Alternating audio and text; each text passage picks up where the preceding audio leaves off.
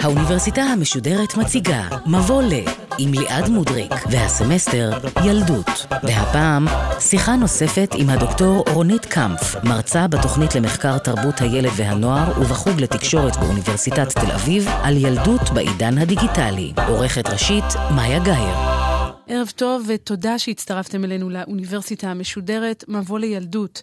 אנחנו ממשיכים לעסוק בילדות בעידן הדיגיטלי, יחד עם דוקטור רונית קמפף מהחוג לתקשורת ומהתוכנית למחקר תרבות הילד והנוער באוניברסיטת תל אביב. שלום לך. שלום. ובתוכנית הקודמת הגדרנו מהי ילדות בעידן הדיגיטלי, וניסינו להבין יחד את היחסים הדואליים האלה בין ילדים לבין טכנולוגיה, כשהילדים גם צורכים את המדיה הדיגיטלית וגם מעצבים אותה, והיום נתמקד ביחסים החברתיים של ילדים. בעידן הזה. נושא חם מאוד שמעסיק רבים מאיתנו, אולי אפילו נפתח בטעימה מהחששות הגדולים בהקשר הזה. החיים ברשתות החברתיות יצרו רעידה של ממש ביחסים הבין-אישיים. בני הנוער מרגישים נוח יותר בחדר שלהם מאשר בכיתה או בחוג. מספר בני הנוער שנפגשים עם חברים ירד ביותר מ-40% בין השנים 2000 ל-2015. את רואה ילד שכל הזמן בשיחה איתך הוא בורח לתוך הסמארטפון. ילדים שלא יודעים להסתכל בעיניים. ילדים שהאינטראקציה החברתית שלהם היא, היא בעייתית. כשאני שואל אותם כמה חברים יש להם בקטע חברתי, אז הם סופרים את החברים בתוך ה... בפייסבוק. בקטע החברתי אנחנו מאבדים את הטאץ' בין האנשים בגלל הסמארטפון. אין טאץ' בין האנשים. התקשורת בין הורים לילדים הולכת ומתמעטת. מה עושים? אז מה עושים באמת? זה נשמע כאילו הילדים שלנו אולי מאוד טובים בייצור חומרים דיגיטליים ובמציאת דרכם ברשת, אבל כשהם צריכים להתמודד עם בני אדם אחרים, שלא בדרך המחשב, הם בבעיה. אז uh, אני יכולה להביא דוגמה. ישנו מחקר מאוד מאוד מעניין שהתבצע לפני כמה שנים על ידי קבוצה של חוקרים בראשות סוזן גרינפילד. הם לקחו ילדים בכיתה ו' למחנה קיץ בקליפורניה, בלי אף מסך לשבוע ימים. והראו איך הם שיפרו את הכישורים החברתיים ואת הכישורים הלא מילוליים, הכל היה נפלא. ואז, ואז הם חזרו בחזרה הביתה למסכים ולהכל, וכל מה שהם יצרו...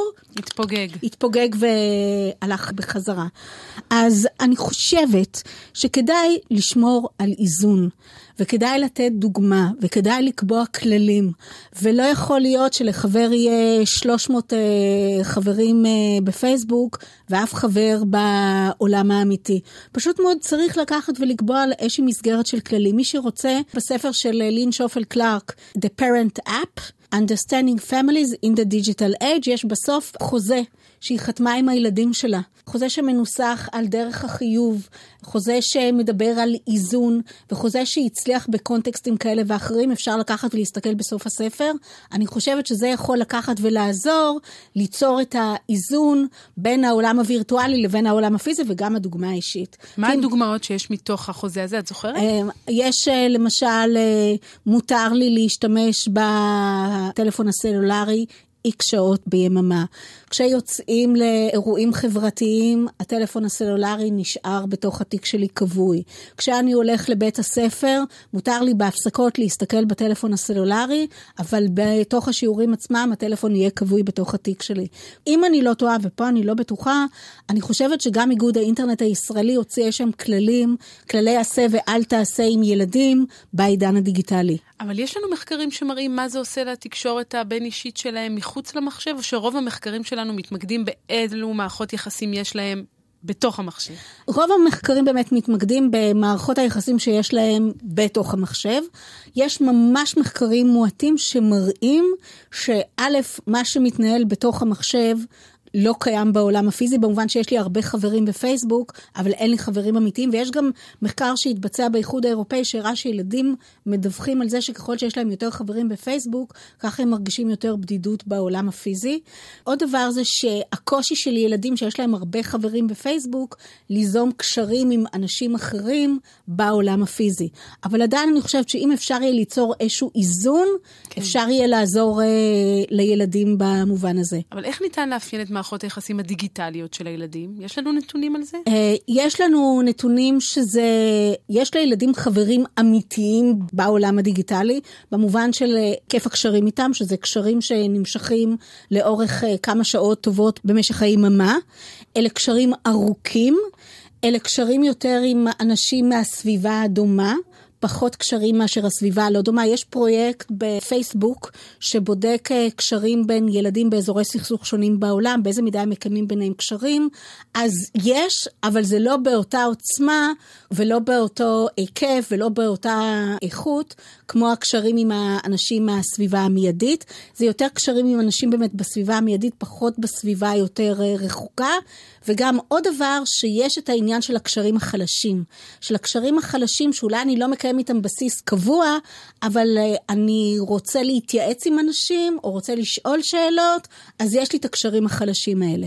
מה זה עושה להתפתחות הרגשית שלהם? אפשר לדבר על מאפיינים רגשיים של אה, ילדים בתקופה הזו? במובן הרגשי אפשר לבוא ולהגיד שיכול להיות שהם פחות מפתחים את הכישורים הרגשיים שלהם, פשוט מאוד בגלל שהמדיה הדיגיטליים הם מדיה שבהם הרבה יותר קשה לקרוא הבעות פנים, הם מדיה שהרבה יותר קשה להבין בהם רגשות. גם אה, דרך אגב, יש אה, בפייסבוק עכשיו פרויקט לעזור לילדים להביע רגשות, אז עושים את זה דרך אימוג'י. כלומר, עושים את זה דרך כל מיני מיני דימויים אה, חזותיים קטנים, שדרכם הם מצליחים להעביר את הרגשות שלהם, דבר שיותר קשה להם לעשות את זה בדרכים אחרות. אין ספק שבמובן הזה, זה הכשל של המדיה הדיגיטליים, כי הם לא מאפשרים לנו לקרוא הבעות פנים וטון דיבור וכל מיני דברים משמעותיים, ודרך אגב, רק בשביל להגיד ולסבר את האוזן למה יהיה כשהילדים האלה יהיו יותר גדולים, יש היום מחקרים בארצות הברית שמראים שבני דור ה-Y, להזכיר, אלה שנולדו בין 1980 ל-1995, פחות מצליחים ברעיונות עבודה.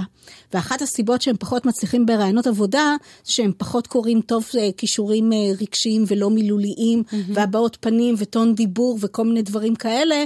זה אחד הדברים שמנסים היום לחשוב, איך אפשר להשתמש בכלים הדיגיטליים כדי לסייע לצעירים האלה להתגבר על הבעיות האלה. אני מנסה לחשוב על מאפיינים ייחודיים לתקשורת דיגיטלית שיכולים אולי להשפיע על הדרך שבה ילדים מתפתחים. למשל, תקשורת דיגיטלית יכולה להיות אנונימית. אני יכולה להתכסות מאחורי זהות בדויה, כפי שדיברנו בשבוע שעבר, או שם אחר, או... מצד שני, אני יכולה להתכסות מסביב לזהות בנויה, להיות אנונימית, ואז זה מחריף את האינטראקציה. כלומר? מצ... זה מחריף את האינטראקציה במובן שהאינטראקציה... אני מרשה מבח... לעצמי פתאום להגיד דברים. להגיד כל מיני דברים שלא הייתי אומרת, אם זה כן היה הדמות האמיתית שלי. מצד שני, יש הרבה מחקרים לגבי נוער להט"בי, שמראים שדווקא האנונימיות הזאת mm. מאפשרת להם יותר להיחשף וליצור לעצמם אה, זהות יותר מוצקה ויותר בטוחה כלפי חוץ. כמו תמיד, יש פנים לפה ויש פנים לפה. אבל האנונימיות בצד השלילי שלה, זה נגיד הבסיס לשיימינג? זאת אומרת, מותר לי עכשיו להעליב ילדים כי אני עושה את זה בלי שידעו מי שידע, אני? בלי שידעו מי אני, בלי שיש השלכות מיידיות. אני מצליחה להסתתר מאחורי מסך המחשב, וזה נותן לי את הדרור לקחת ולהגיד את כל מה שאני רוצה, בלי לעשות איזה מסננים כאלה ואחרים. מאפיין אחר של התרבות הדיגיטלית, זה שאני כל הזמן מדברת על עצמי. זה לא מגדל לנו שכבה של ילדים נרקיסיסטים שמעלים תמונות של עצמם ומחפשים לייקים ומחכים רק שייתנו להם עוד ועוד ועוד חיזוקים? יש בזה משהו, אי אפשר להכחיש שזה קיים. זה נכון, כל הנושא של תרבות הסלפי שנוצרה, אז מצד אחד אפשר לקחת ולהגיד שיש בזה דבר אה, באמת אה, נרקסיסטי, שאני חושף את עצמי והכל, אבל יש בזה עוד דבר שאפשר לחשוב על זה בזווית קצת אחרת. תחשבו לעצמכם שבעידן הדיגיטלי, בעצם הפנים שלנו, זה הדבר הפרטי האחרון שנותר לנו, ולכן ילדים כל כך uh, מצלמים את עצמם, כי זה הדרך שלהם לקחת ולהעביר את הפרטיות ואת הפרטי שלהם, בניגוד לשאר הדברים שהם הרבה יותר ממוסחרים וגלובליים ומכורים. אז גם על זה אפשר להסתכל כך. אבל יש מחקרים שבדקו אם הם יותר נרקיסיסטים הילדים שלנו, או שעדיין אנחנו לא שם? לא רק זה שאנחנו לא שם, אלא אין גם הרבה מחקרי אורך. אחד הדברים שאנחנו יודעים זה שכדי לקחת ולבסס דברים, לקחת ולעשות מחקרי אורך, שיראו בצורה יותר טובה את השפעת המדיום הדיגיטלי, יכול להיות בגלל שזה עדיין עידן צעיר מדי. אני יודעת שהיום נכנסים ברחבי העולם לכמה מחקרי אורך, אבל נצטרך להמתין קצת עד שאפשר יהיה לראות את התוצאות. אבל הזירה הדיגיטלית הזאת בעצם מחליפה את המשחקים הקלאסיים? זאת אומרת, המחשב מחליף את מגרש המשחקים, והבלוג או הסלפי מחליפים את היומן שאולי פעם היו כאלה שכותבים, או אלה שתי אה, ספרות, שני יקומים שמתנהלים במקביל, והאחד לא פוגע בשני. אני חושבת שהמדיה הדיגיטליים מחליפים את הדברים שאנחנו מכירים מהילדות שלנו, ולא רק זה שהם מחליפים, אלא כשאני כתבתי אה, יומן אישי, כשהייתי בת אה, עשרה, הוא היה חבוי לו בתוך המגירה ומוגן במפתח. כן. היום אפילו בלוג, שהוא אולי היומן האישי של פעם, כותבים אותו ברשת, הוא חשוף לעיני כל, מעלים כל מיני תמונות, כלומר, הפרטיות הפכה להיות הרבה יותר ציבורית. כן, שזה מאוד מעניין, ולא דיברנו עד עכשיו על התא המשפחתי. איך העידן הדיגיטלי משפיע עליו? קצת הזכרנו את זה בתוכנית הקודמת. העידן הדיגיטלי מציב בפני ההורים דילמות לא פשוטות. מתי לתת טלפון סלולרי? מתי לפתוח עמוד של פייסבוק? האם להיות חבר של הילדים בפייסבוק? האם להציץ האם להם בוואטסאפ? להציץ להם בוואטסאפ? גם אה, קשה יותר לפקח על המדיה האלה, כי הם נמצאים בכל מקום. זה לא הטלוויזיה או הרדיו שאפשר היה לשלוט עליהם. כן. ולכן במובן הזה זה מציב הרבה אתגרים ודילמות לא פשוטים גם על מערכי הכוחות בתוך התא המשפחתי, שלא לדבר על זה שהילדים יודעים יותר טוב איך להשתמש בכלים האלה, ולכן ישנם מחקרים שמראים שגם אם ההורים רוצים לפקח, הם לא מצליחים לעשות את זה, כי פשוט הילדים ישנם את הכלים שלהם, לקחת ולהערים על ההורים, ולקחת ולבטל כמעט את האפשרות לפקח. זו גם עוד דרך uh, שהילדים מוציאים בכסף. זאת אומרת, הם הופכים להיות כוח קנייה עצמאי, גם דרך הרשתות החברתיות וגם בוודאי דרך אתרי אינטרנט כאלה ואחרים ואפליקציות, זה עוד אתגר. נכון, וגם ישנו עוד משהו, יש היום משרדי פרסום שמוקמים אך ורק לילדים. להשתמש ברשתות חברתיות בתור מנהיגי דעה וכולי וכולי וכולי, וזה רק מראה כמה כוח יש לילדים במובן הזה, אם ישנם משרדי פרסום שמוקמים אך ורק כדי לשרת אותם בתור קהל יעד. אין ספק שזה גם הוצאה כספית מאוד מאוד אה, גדולה ומשמעותית, שלא כל משפחה יכולה לעמוד בה, וגם אפשר להתווכח אם בכלל צריך לעמוד בה. אין ספק שזה הציב דילמות ואתגרים שלא היו קיימים בשנים עברו. אגב, ישראל שונה בהקשר הזה? זאת אומרת, גם פה אנחנו שוברים שיא מדהים, כי התחושה שלי למשל הייתה, כשחזרתי לארץ משנתיים וחצי בארצות הברית, שפה זה הרבה יותר טירוף מאשר שם. זאת אומרת, ילדים פה עם טלפונים בשלב הרבה יותר מוקדם, טלוויזיה כל הזמן, משחקי מחשב, הרבה יותר ממה שאני ראיתי לפחות בארצות הברית. אנחנו לא שונים מהעולם המערבי במובן של היקף הצריכה. מה צורכים, מתי צורכים, באיזה גיל צורכים. אני חושבת שמגפת הטלפון הסלולרי בישראל שוברת שיאים בהשוואה למקומות אחרים בעולם, במובן של ילדים בגילאים צעירים שמקבלים טלפונים סלולריים, או במובן של אה, ילדים אה, שמצטרפים לפייסבוק לפני שמותר להם בכלל להצטרף לפייסבוק, וההורים משתמשים בכל מיני אמתלות כאלה ואחרות כדי להצדיק את זה, כן. אבל אה, אנחנו לא שונים מהעולם המערבי במובן של היקף הצריכה ומה צורכים. כן יש הבדלים אולי במובן של הגילאים, כן. שאצלנו זה מתבצע בגילאים צעירים יותר, אבל אני חייבת גם להגיד עוד משהו. אחד הדברים שאנחנו יודעים מהורים פה בארץ, שהם נותנים לילדים טלפונים סלולריים בגיל צעיר גם מסיבה ביטחונית. כן. שככה אפשר... או ככה לפחות הם אומרים אה, לעצמם. זה לפחות מה שהם אומרים. כן. זה שפשוט אה, זה נותן להם תחושה יותר בטוחה, שאפשר לנהל קשר מתמיד עם הילד. מה כל זה עושה לסמכות ההורית? מעמיד אותה בסימן שאלה מאוד מאוד גדול. כי פשוט uh, ההורה צריך לקחת ולעמוד מול ילד שיודע יותר ממנו, יודע לנצל את יתרונות המדיום, יודע לעמוד על שלו, ושלא לדבר על זה שישנו גם הסביבה שבתוכה הוא נמצא, חברים בכיתה כבר קיבלו וכל מיני דברים כאלה, שזה מעמיד את הסמכות ההורית בפני סימני שאלה מאוד לא פשוטים. גם שלא לדבר על זה שכל הדילמות שהורים צריכים להת... להתמודד איתם היום, זה לא דילמות שהיו שכיחות. Uh... אז אנחנו כהורים לא יכולים לייבא את המשפט. משפטים שההורים שלנו אמרו לנו, שזה מה שאנחנו עושים באופן טבעי במצבים אחרים, כי ההורים שלנו לא היו במצב במצב הזה. במצב הזה. נכון, כמו שאמרתי, הדילמה של להצטרף לפייסבוק, או טלפון סלולרי, זה לא היה בעבר. כן. כלומר, אולי היו מדיה אחרים שעוררו שאלות אחרות, אבל לא את השאלות האלה. וזה כמובן מוביל אותנו לפער הדורות, ודיברנו בשבוע שעבר על הילידים הדיגיטליים לעומת המהגרים, ההורים שלהם, שאינם דוברים את השפה הדיגיטלית. זו חתיכת פער שנכנס לתוך הבית עכשיו. פער הדורות הוא פער מאוד מאוד משמעותי, לא רק במובן של השליטה בשפה הדיגיטלית, אלא גם במובן של השימוש בשפה הדיגיטלית, במובן של התפיסה של השפה הדיגיטלית. ילדים והורים מסתכלים במובן מושגי שונה לחלוטין על מדיה דיגיטליים, וזה פער שלא פשוט לסגור אותו, שלא לדבר על זה שיש היום חוקרים שמראים שזה כבר לא רק פער דורי, אלא גם פער מוחי. כי מה שהמוח של ילדים עושה כשהם צורכים את המדיה האלה זה שונה לחלוטין ממה שעושה המוח של המבוגרים. ואותו פער קיים גם לגבי המורים. אז איך זה משפיע על בתי הספר? איך הילדים הדיגיטליים האלה עכשיו... מתחנכים במערכת חינוך שמתנהלת כפי שהתנהלה גם לפני 100 ו-200 שנה, פחות או יותר. וזה באמת אה, דבר מאוד בעייתי. מערכת החינוך היום צריכה לחשוב איך היא יכולה להתאים את עצמה לעידן הדיגיטלי, ועדיין לשמור על הסמכות של המורה ועל המעמד הדומיננטי של המורה. למשל, לנצל את העובדה שהם כל כך אקטיביים, כדי לקחת וליזום כל מיני דברים בתוך השיעור שבו הם יוכלו ליצור תכנים. או לקחת וללמוד באמצעות ביצוע של פרויקטים יחד עם הילדים. או יש טלפונים סלולריים, אז בואו ננצל את הטלפונים הסלולריים לעשות חידונים כיתתיים, או לעשות uh, הפעלות כיתתיות.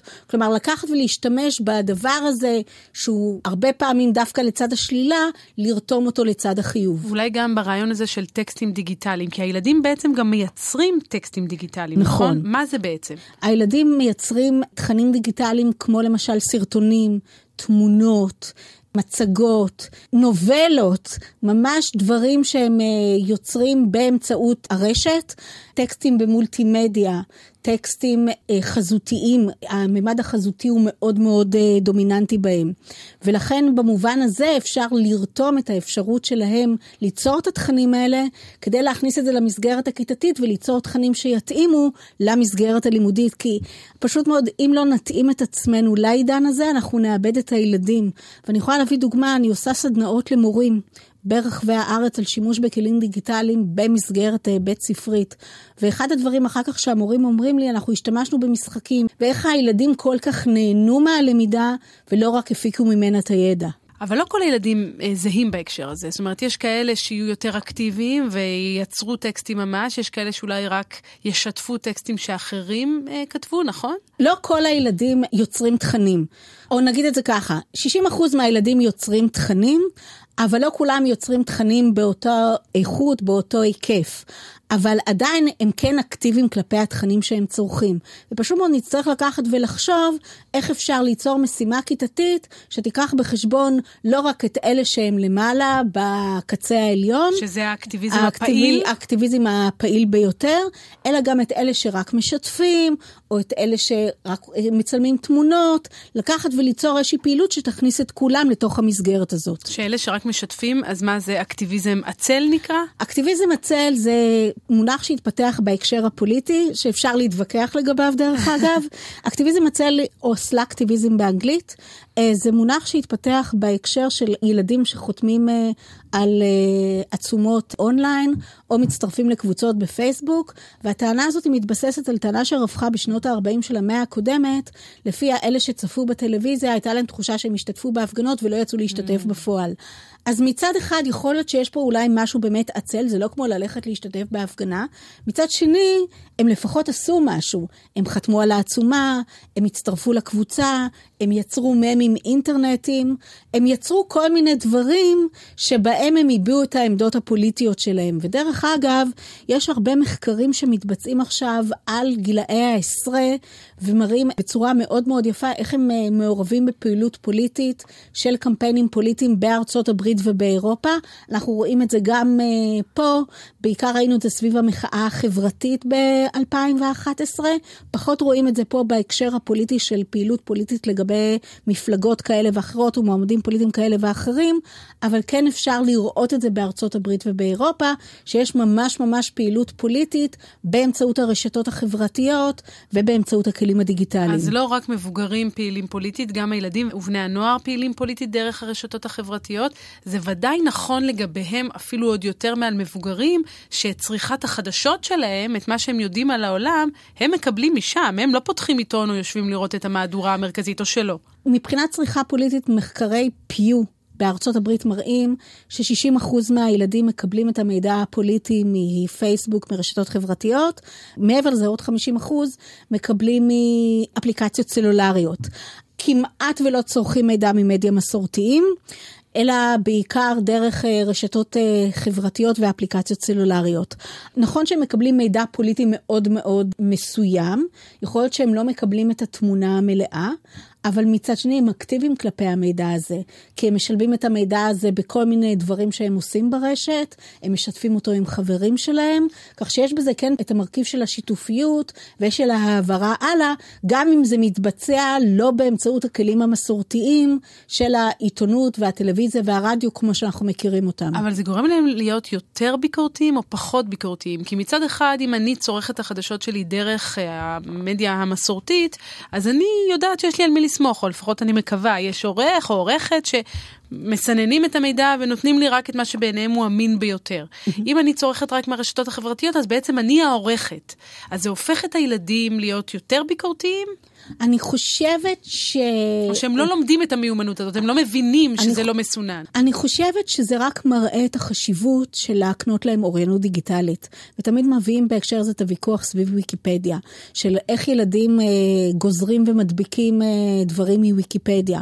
אז אה, אני באה ואומרת, הם עושים את זה כי פשוט מאוד לא לימדו אותם איך לשפוט את הדברים, באיזה מידע המידע אמין, האם המידע הוא מלא, מה חסר, מה כדאי לשים, ודרך אגב, באותה מידה אני גם מתנגדת שיגזרו וידביקו מבריטניקה, או מכל אנציקלופדיה אחרת. צריך לקחת ולתת להם את הכלים איך להשתמש בזה בצורה תבונית, בצורה נכונה, בצורה מלאה ובצורה אמיתית, ואז אפשר יהיה להפיק את המרב גם מרשתות חברתיות וגם מאפליקציות סלולריות. אנחנו מתקרבות לסיום, וזה לא רק הסיום של התוכנית שלנו, של שתי התוכניות שבהן שוחחנו, אלא סיום של כל הסמסטר. ובמהלך הסמסטר הזה באמת ניסינו להבין מה הם ילדים, ואיך נוצר מושג הילדות, ואיך ילדים התפתחו והשתנו עם השנים.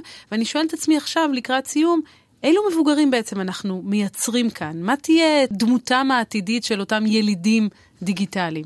דבר ראשון, ילידים של היום הם יהיו המהגרים של מחר. הקצב של ההתפתחות הטכנולוגית הוא כל כך מהיר, שסביר להניח שאלה שנולדים היום בעוד עשור, יהגרו לתוך הכלים הדיגיטליים שאנחנו מפתחים. כבר יהיו מיושנים. הם יהיו, הם יהיו out of date. כן. אני חושבת שהם יהיו יותר אקטיביים.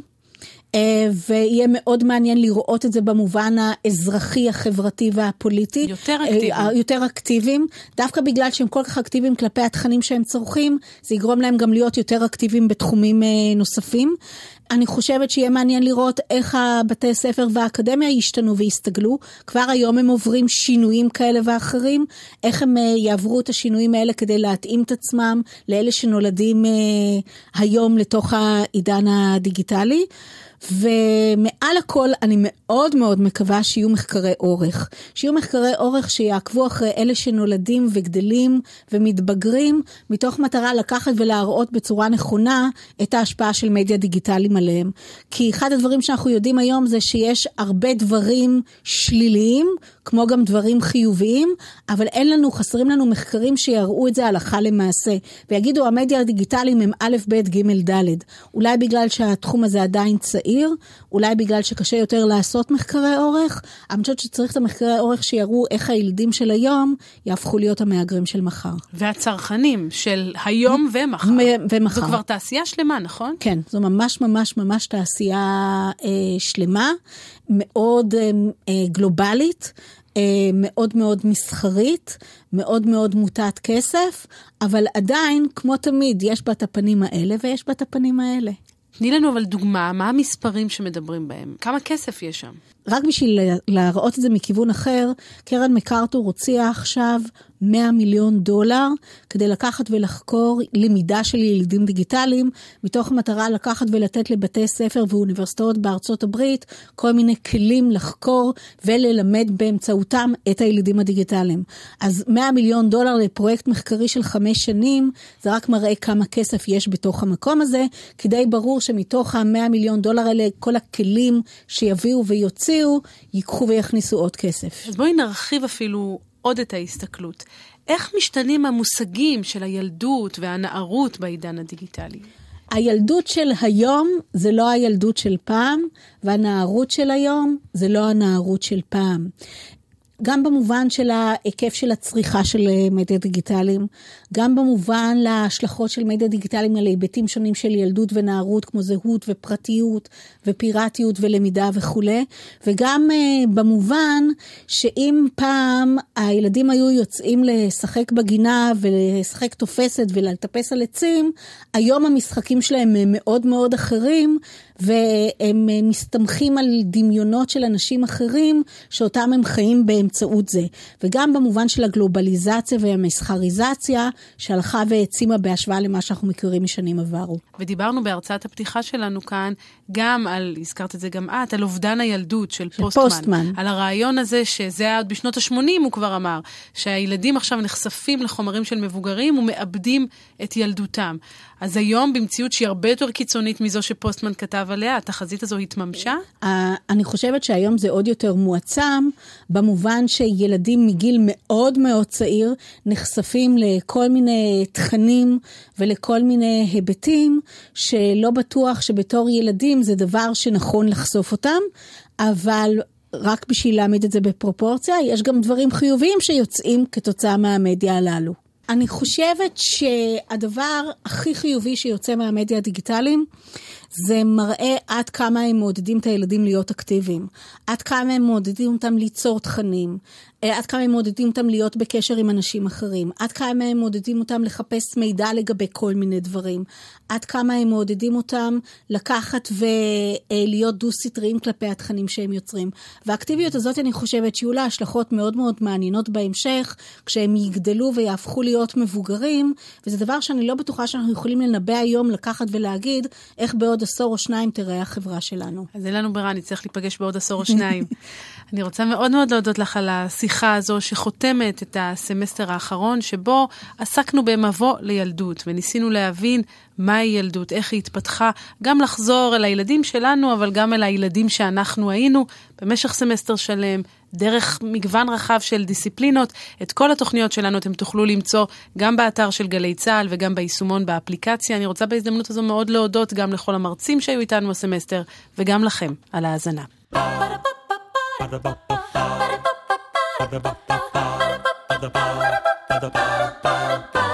האוניברסיטה המשודרת, מבוא ל. ליעד מודריק שוחחה עם הדוקטור רונית קמפף, מרצה בתוכנית למחקר תרבות הילד והנוער ובחוג לתקשורת באוניברסיטת תל אביב על ילדות בעידן הדיגיטלי.